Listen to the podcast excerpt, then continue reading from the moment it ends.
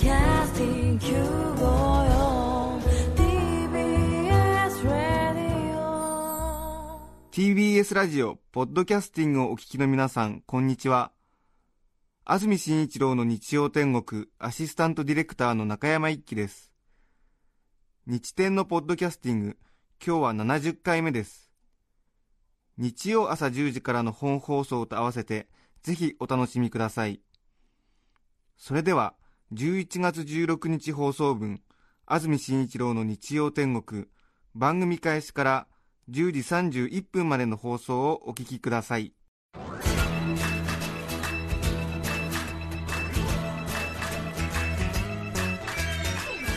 安住紳一郎の日曜天国。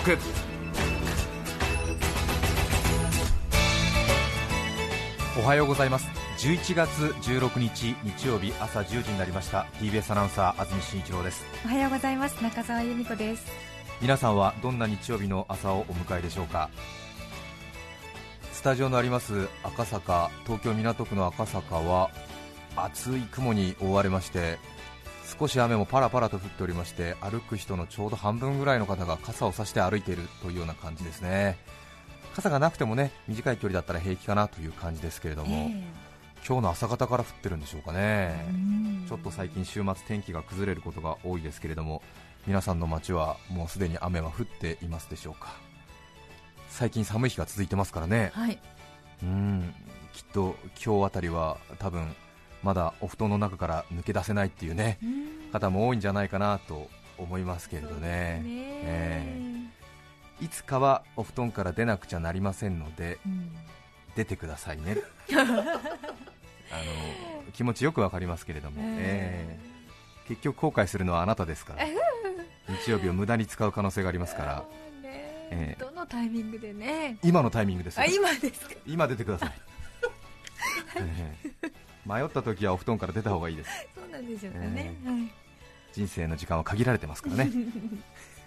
気持ちよくわかりますけどね、私も二度寝の帝王って言われてましたからね。そうなんですね、えええ修学旅行で二度寝したっていう、ええ究極のエピソードを持ってますからね。ええ普通修学旅行ってね楽しくて楽しくて、えまあどんなに寝ぼすけでも、うん。まあ、そこそこの時間になると起きてくるんですけどね、はい。ええ朝食いらない。朝食いらないっつって。へ部屋で二度寝してましたね、え。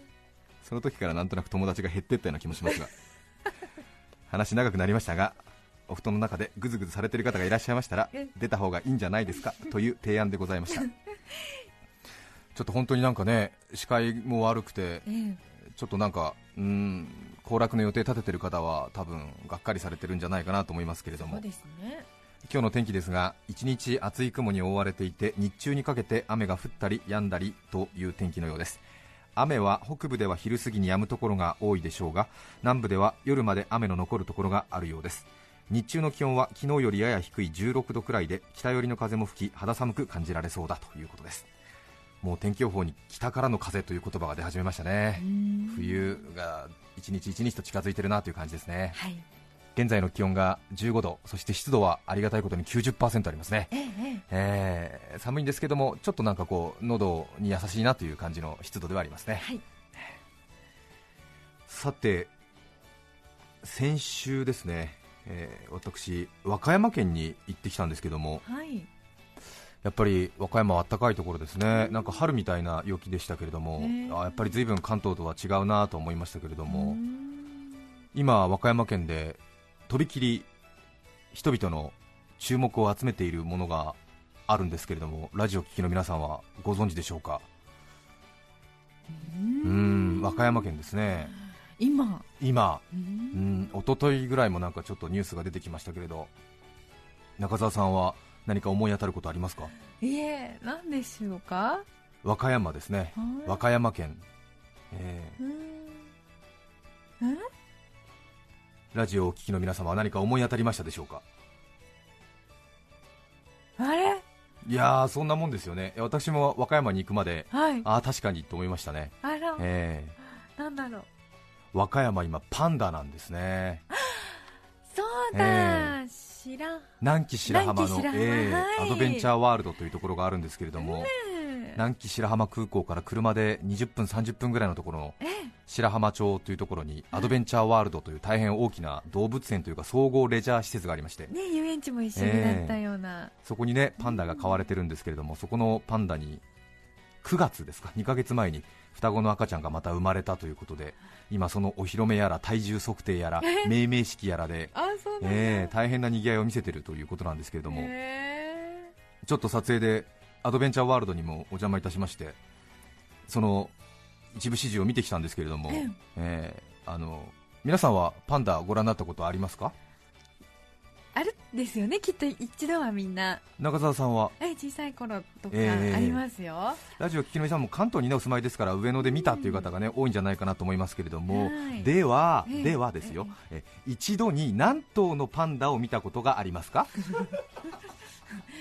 一頭だったと思うな。中澤さんの時は1頭、はい、ええ。二頭かな。それはフェイフェイ、ファンファン、リンリントントン、覚えてないですよ。ゆうゆう。わからないな。あーそうですか。はい。カンカン。カンカンを見た、おー、なるほど、えー。最初はね、上野でかつて4頭同時に飼育されていたことがあるんですけれども、は多分その4頭時代に上野に行ったっていう方は多分稀じゃないかなと思うんですよ。あー。多分ラジオを聞きの方の多くの方も多分1頭か2頭を見たという方が多いんじゃないかなと思うんですよ、ええええええなんかいたとしてもこうのっそり隠れちゃってたりとかしてね。そうですよね。うん。えーまあ、上野動物園もランラン、カンカン、フェイフェイ、ファンファン。それから、えートントン、ユーユーチュチュってすぐ死んじゃったんですけどね、えへー。ーいたりなんかした時代もあるんですけれども。あそうなんですえか、私あの生まれが1973年昭和48年生まれでございまして、はい。ちょうど上野の動物園に初めて日本にパンダがやってきたランラン、カンカンがやってきたのがちょうど昭和47年なんですよね。ほんほんほんということで中澤さんもそうかな？ええ。第二次ベビーブームの皆さんはそうじゃないかなというふうに思うんですけれども、うん。要するになんとなく日本中がこうパンダに湧いていた時期にこう生まれ育ったものですから、ええ小さい時にこう身の回りにあったお弁当箱とか ナイフとかフォークに無意味にランランとかカンカンが入った時代なんですよ。そうね。えー私ずっと使ってたスプーンの取っ手のところがカンカンだったんですよ。えーまあ、著作権とかどうなってるのか当時分かりませんけれどもそういう時代に育ったものですから、なんとなくこう自分の体内の中にパンダに対する自分が憧れたわけじゃないけれどもパンダに憧れなさいと世の中が言っていたような時代に生まれ育って。しかも北国で随分東京から離れたところに住んでたので上野動物園っていうところは多分すごいところなんだと。うん。で近所の人の中で、ね、50人に1人ぐらい上野に行ってパンダを見てきたって自慢話する人がいたりして。はい。で大変そのパンダに対するこう憧れっていうのかな。はいこうあるわけですよね、うん。えーそういう時代にこう生まれ育ったということもあって若干ちょっとパンダ愛が深いっていうところはあるんですけれども。話長くなりましたけれども天気の悪い日にねこんなちょっと講釈垂れて申し訳ないですけれども今その和歌山の白浜町にあるアドベンチャーワールドに行きますとですよ。はい。パンダがなんとですよ、はい。7頭いるんですよ。あそうですか。7頭ですよあの世界三大珍獣と言われたジャイアントパンダが7頭いるんですよ。ええ絶滅危惧種ですよね、うん、なんとなくその上野で経験されてる方なんかはこうパンダっていうと列に長い時間並んで待って子供に文句言われてようやくガラス越しに耳だけ見えたみたいな。であれがパンダなんだみたいな。あんなに寝そべって耳しか見えないあれがパンダかっていうそういう経験の方が多いと思うんですよそういうイメージを払拭する和歌山白浜町でありますよ、あそうなんですか、ねえ。ええ。もう飽きるまでパンダが見られますから。あそうなんですか。しかも露天ですよ露天。うわ屋根がない。ない。要するにオープンスペースにあパンダがいるわけですよ。へえ。アドベンチャーワールド大変広いんですけれども入り口を入ってしばらく行きます。と左側の方にそのパンダ車と呼ばれるですね。パンダコーナーがあるわけなんですけれどもその角を曲がると突如ですよ。突如視界にパンダの群れが飛び込んできます。どうですかこの感覚？群れですか？群れですよ。いわゆる動物園でいうところのフラミンゴみたいな感じでいるわけですよ。いっぱいいるねっていう。よく見えるんだ。ええ。フラミンゴみたいな感じで視界に飛び込んでくるわけですよ、佇んでるわけですよ、そこに、わからない感覚として。え、嘘？全部パンダっていう感じですよ、白黒の群うれが、ん、感覚的に言うと、ですね鎌倉の大仏が7つあるみたいな、それぐらいの衝撃、え？普通1つだろみたいな、ありがたみないよっていう、ええ。普通だって一つでしょ？そうですよ。そういう大仏みたいなものってそうしかこうもなガラス越しのよく見えない感じの、大仏が7つぐらいある。うん。え？ありすぎだろっていう。うへん。えそんな感じですね。へえ。しかもそんなに人がいないんですね。そうなんだ、ええ。まあ、ちょっと和歌山遠いですからね、えまあ、私が行ったのが平日だったということなのかもしれませんけれども、はいはい。もうですから、何ですか、もう客寄せパンダにすらなり得てないという、え え和歌山県でも客寄せパンダという言葉、死語になったそうですけども、そうですか、客寄せにならないパンダ、全く客寄せになってないぐらいな存在、あまりにも身近に感じることができるという、ええ。普通なパンダが見られます。まあでもね、あの関東にお住まいの方が多いでしょうから、旅行で和歌山に行く、和歌山県に行くっていう方は、ちょっとね、うん。まあ、和歌山の方に失礼かもしれませんが、ちょっとね、あんまり聞かないですもんね、ぜひ、ええうんい。いいところですけどね、ええ。ええ。和歌山県に旅行に行きますっていう方、あんまりいないので、なかなか行く機会もないと思いますが、何かチャンスがありましたら、ぜひいらしてみていかがでしょうか、ええ。ねえ。7頭の同時飼育っていうのは、やっぱりちょっと迫力ありますよ。そうなんですね、中国国内を除いては当然最多頭数ということで大変レアケースのようですけれどもね、うん。えー一見の価値ありますね。ただちょっと入場料高いですけどね。あそうなんですか、えうん。大人で3200円ぐらいしますね。ちょっと高いですね。へえそうですね、ええちょっと高いですね。ええ今から2000番組が始まったのが2005年ですか、はい。ですから、え4年前3年前ですか？よ3年前3年半前ぐらいですね。うんちょうどこの番組が始まってすぐぐらいの時に私仕事で実はその南紀白浜にあるアドベンチャーワールドというところに実は1回行ってて今回が2回目ということになるんですけども3年前のその時も相当興奮してしまってうん。この番組でベラベラお話ししたんですけれども、うん。ええあの多分中澤さんまだご一緒してない時だったと思うんですけども。ね。はい。本当あのパンダって面白くてですね、ええ。やっぱりこうなんか人を引きつける動物なんだなということを本当に痛感しますね、へえ。えー可愛いっていうかなんだろう。うんなんかやっぱりちょっとこうずっと見続けちゃう魅力があって。で今ちょうど2歳半ぐらいの愛品名品っていう双子のちょっと大きくなったパンダがいるんですけども、はいそれがまた仲が悪くてね。あ、そうなんだ、えーずっと喧嘩してるの。じゃれてるじゃれてるっていうかね喧嘩だねあれはね。プロレスみたいな感じでねもうすごいのよ、はい。ええ。あでなんかこう可愛らしい赤ちゃんパンダみたいなのを期待していくんだけども、ねえ要するにゴロゴロこの間生まれたその双子のパンダのさらにお兄ちゃんお姉ちゃん格にあったら愛品名品っていうのがいてですね、うんうんうんそれが喧嘩してて。うん。ですな笹の取り合いとかしてて。で紅品っていうお兄ちゃんが出てきてその笹両方持ってっちゃったり 何してんじゃんみたいな感じなんだけれども愛らしい。あそうなんだ。うん。へで前回お邪魔したのが3年前で、はい。この3年間ちょっと私やっぱりちょっとパンダ愛がどんどんどんどん高まってきまして。結構あのパンダの本も2冊ぐらい買ってしまいまして さらにあのパソコンであのアメリカにあるアトランタ動物園というところにもパンダがいるんですけども、はい。そのアトランタ動物園のパンダのライブ映像がはいパソコンで見れたりするんですよ、それ夜中見たりしてですね寝てる寝てるとかしてね。ねえ相当パンダ愛が強くなっていたところでまたはい。今回見たので余計興奮したっていうことはあるんですけれども、へ今回はですねちょっとその和歌山のパンダのはい。昼メロチックな一面をちょっとお伝えしようかなと思いまして、へえ。ええ東京に戻ってまいりました。え、そうなんですか、ええ。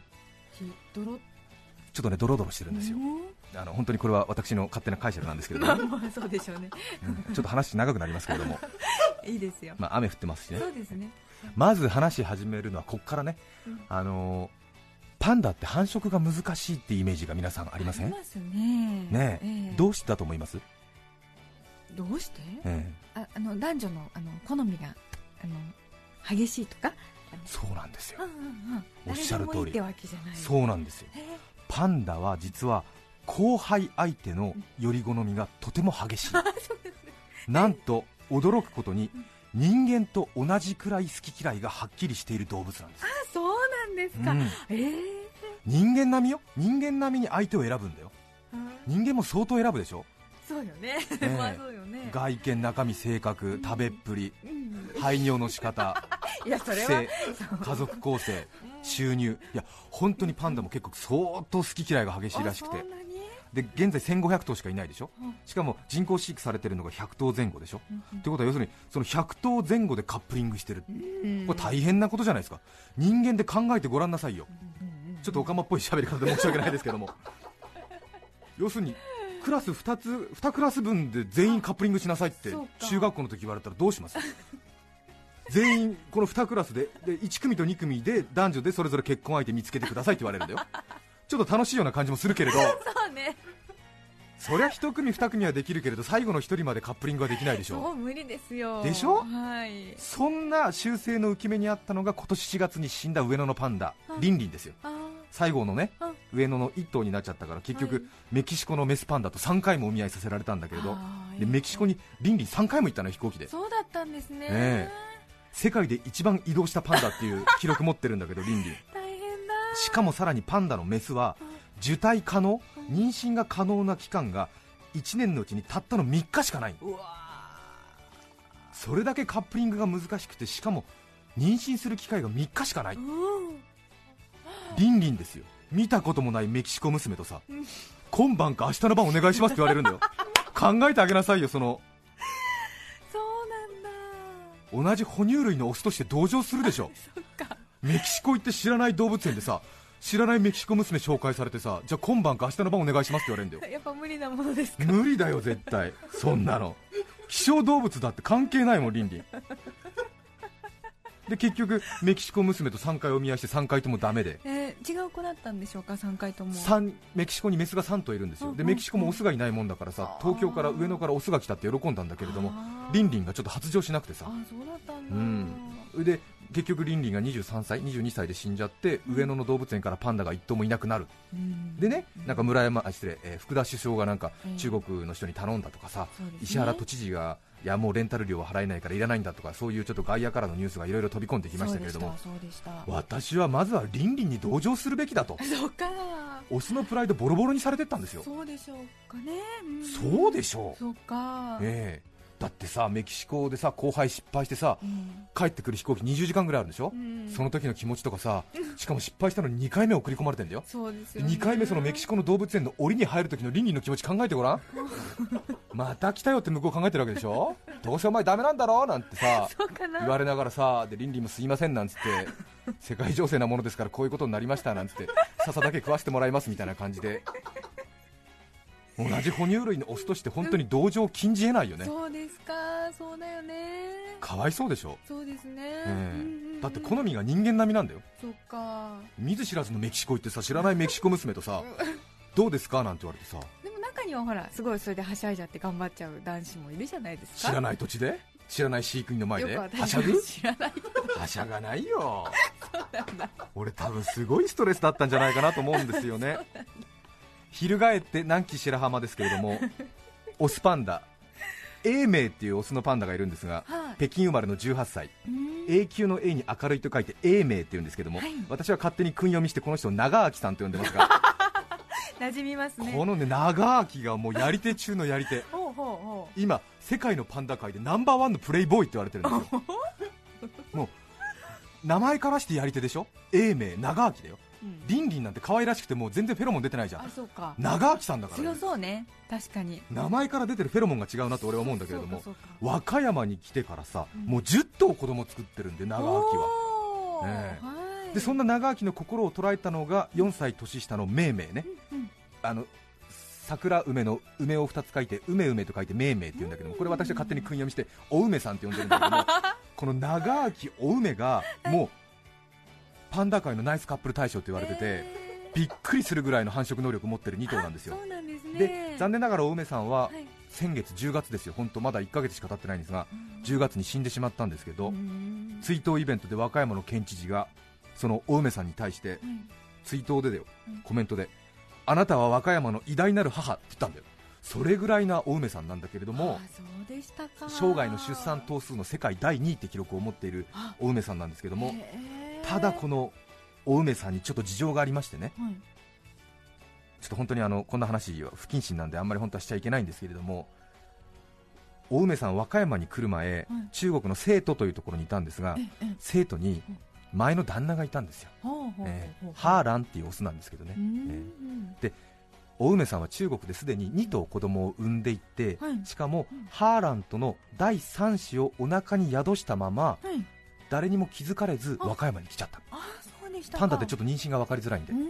で和歌山に来て2ヶ月してうん。子供産んじゃったの。へえであお梅さんなんだ中国で妊娠してたんだって悪かったな話しちゃって旦那とっていう感じになったらしいんだけれどもうんうんうんそこで生まれたのが和歌山で初めて生まれたラウヒンっていうお嬢さんなんだけれどもあのよしあしのよしに白浜の浜って書いてラウヒンって言われてうん。南紀白浜で生まれた子供たちは全部浜っていうのをつけられるんだけれどもうんうんうん。ラウヒンっていう私はこれ訓読みしてよしこちゃんって呼んでるんだけどもね。お梅さんが前の旦那との子供を和歌山で産んだの。なるほど。それでお梅さんと長明うんとうん。父親違いの義理の娘のよしこの3人暮らしが始まったわけ。うん。それでその後長明さんとお梅さんはものすごくなんか相性があったらしくて、えー。次々と子供を産んだのよ。うん。でこれがその和歌山の母と言わしめるゆえんなんだけれどもお梅さんはその後雄品それから龍品周品の弟は死んじゃったんだけれどもその後に愛品名品もう何？梨の種類みたいな感じでもうあ次々産んでったんだけれどもすごいですね。ゆよく暗記してますねしかも。あもう何回でも言いますよあすごいですね、なんか見てないんですよこれ。すごい流品流品周品高品、えー、愛品名品、美味しいのは軟水硬水周水。いやいやいやいやいや。それで、うん、先ほど話した通り、はい、パンダは人間並みのメス選びの習性を持つと私先ほどお伝えしましたね、はい、で長明さんはパンダ界の超プレイボーイですよ。そうですね。今年お梅さんの連れ子よしこちゃんが7歳人間でいうとね二十歳過ぎなんです血のつながらない娘。ははい。いどうなる？どうなる？年頃の娘と同じ屋根の下血のつながらない義理の娘。プレイボーイの長明 まさか。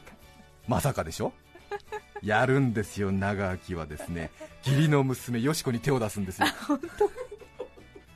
ごめんなさいねこんなちょっと意地悪チックな解説になっちゃって。で先ほど言ったように、パンダは人間並みにメスを選ぶでしょ？うん。っていうことはやっぱり大好きなお梅さんの DNA を半分持ってるよしこちゃん。しかも若いでしょ？うん。これ手出すでしょ？そっか忘れがたみだもん。理性がないからね、理性はないの？ええ。でよしこちゃんと交配するしかも一晩に6回も自然交配したんですそうなんですかそうなんだ4月下旬。それはあのアドベンチャーワールドの方が教えてくれた聞いたの。あそうなんだ聞いたんだ。でしかも大梅さんはまだ当時健在だった。うんあえでよしこちゃんと自然交配した後うん。1ヶ月も経たないのにうん。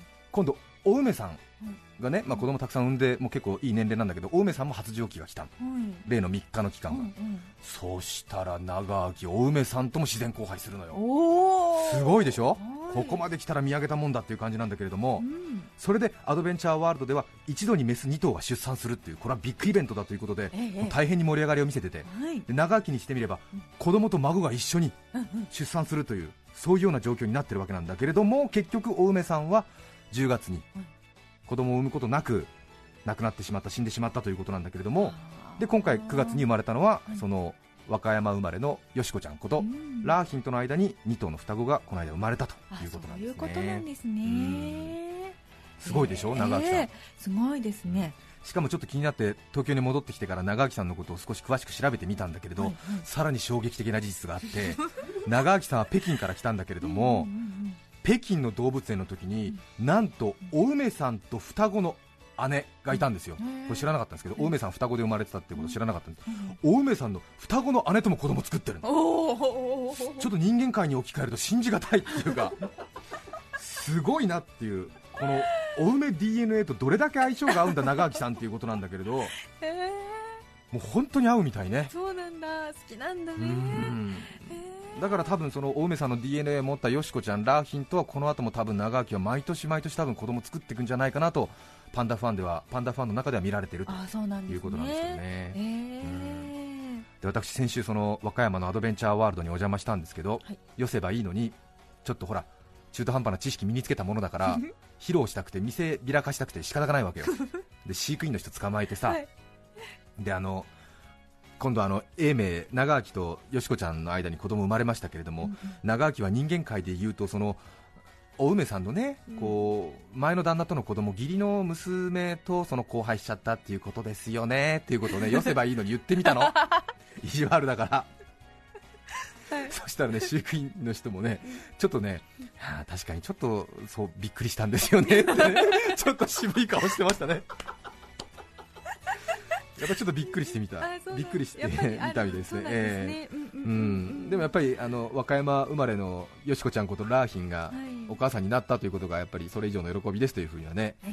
言ってましたけどもね。そうね。ん。びっくりしましたね。ねえ。双子を育てるのはまた難しいんだそうですよそうねなんですよね。双子ね、うんうん。そうなんですよ。大体パンダってのは1頭か2頭産むらしいんですけれど、うん。赤ちゃんのグラム数がお母さんの体重の1000分の1ですか、えー、大体100キロから150キロあるんですけど生まれてくる子供が100グラムしかないんですって。人間っていうとだから50キロの女性だと,、うん。えー、と50グラムの赤ちゃんが生まれてくるっていうことで、お産は相当楽じゃないかとうん。思っちゃいますけだからど、あの臨月になっても妊娠してるってわからないんですって、はたそれでこう2頭生まれてくるんだけれども、そのちょっとパンダの習性なんでしょうけども、その2頭のうち丈夫な方1頭しか育てない習性があって、うんで2頭をこう同時に育てるっていうのは大変珍しいケースなんですけど、ええ。飼育員の方がその2頭をこう特会引っかえしてあげるんですね。うん。するとお母さんの方は1頭しか育てていない感覚で気づくとあれ2頭育てたかなっていう感じになってるらしいんですよ。要するにお母さんとのコミュニケーションは1頭ずつ。にしてその1頭のコミュニケーション取ってる時はちょっと片方でね飼育員の方が温めてあげてで程よきタイミングで取り替えてやると大きくなるとあれ2頭になってるっていうことになるらしいんですけどね。ええそうなんですね、そしてそのよしこちゃんとの間に生まれた子供の名前が一昨日決まったのかな、えーオスの赤ちゃんには長明さんの永久の A の字を取ってはい。A 品。にはい。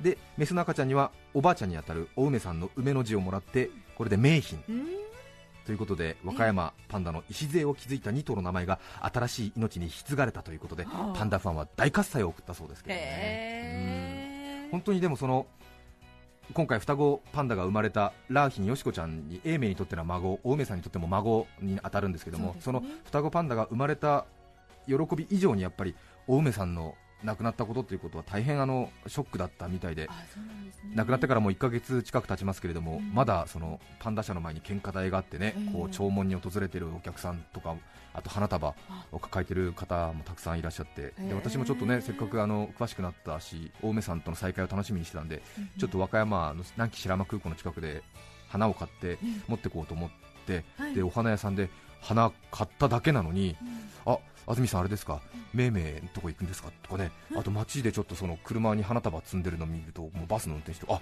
めいめいのとこ行くんですか？って、みんなもう和歌山県のもう県下の人はもうみんな、えあめいめいのとこ行くんだって、もうみんなが分かるぐらい、そううんですか、それぐらい愛されていたパンダということで、本当にその大変なショックっていうか、大変なそのパンダだったということがね、ね改めてね分かりましたけれどもね、もうそんな存在だったんですうん。ね大梅さん、すごいパンダだったらしいですよ。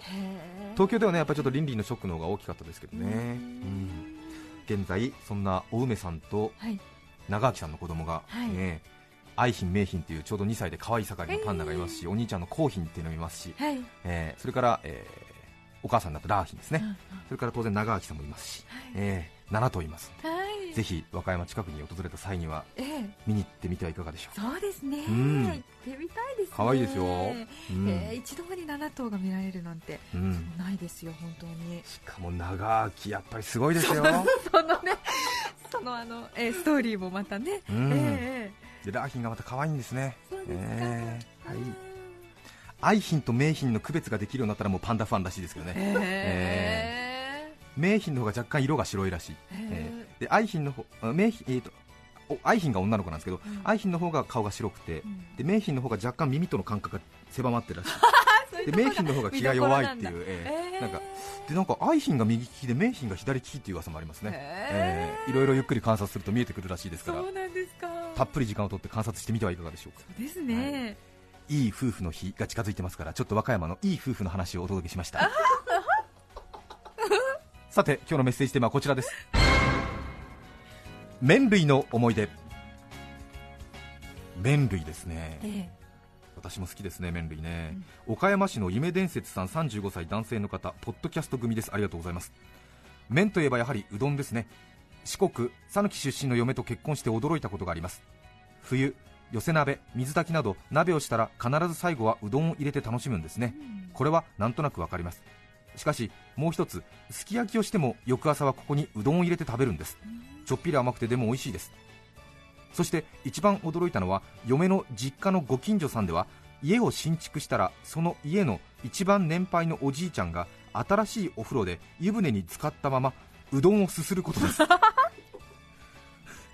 昔からこの辺りは初めの風呂に入ったらちゅうぶ中風と書きますがちゅうぶ脳卒中のことらしいですがちゅうぶをしないという迷信がありしかし新築のお風呂でうどんを食べる理由は義理の父にもわからないそうです。へえすごいですね。へえ。お風呂の中でうどん食べるんですね。へそれが昔からの習わし。はあ。聞いててみないとわからないことたくさんありますね。皆さんから今日は麺類の思い出お待ちしています番組にメッセージを送ってくださった方の中から抽選で5名の方に何かと便利でシュールな表紙があなたの日常を演出します。日展オリジナルノートプレゼントします。今日のテーマは麺類の思い出。皆さんからのメッセージお待ちしています。そして番組では皆さんから曲のリクエストも募集しています。ぜひメッセージには曲をリクエスト曲も書いて送ってください。寒い日が続いてますね。風が流行っていますので十分ご注意ください。天気の悪い日曜日お休みの方は少しがっかりしているかもしれませんがお仕事の方は一緒に元気を出して頑張ってまいりましょう。車の事故も多そうです。ドライバーの方は十分ご注意ください。それでは今日の1曲目です。平塚市プーチン祭りさんからいただきました。アンリさんで悲しみが止まらない。どうぞ。11月16日放送分安住紳一郎の日曜天国。10時31分までお聞きいただきました。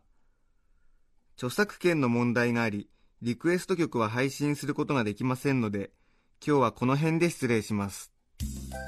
安住紳一郎のポッドキャスト天国。先日発表された研究結果によると男性の体臭が強くなると感じる男の曲がり角は平均34.7歳だったそうです。曲がり角みんなで曲がれば怖くない。私今年で35日曜日あなたと曲がった角でぶつかりたい。お聞きの放送は出会い頭に954 TBS ラジオです。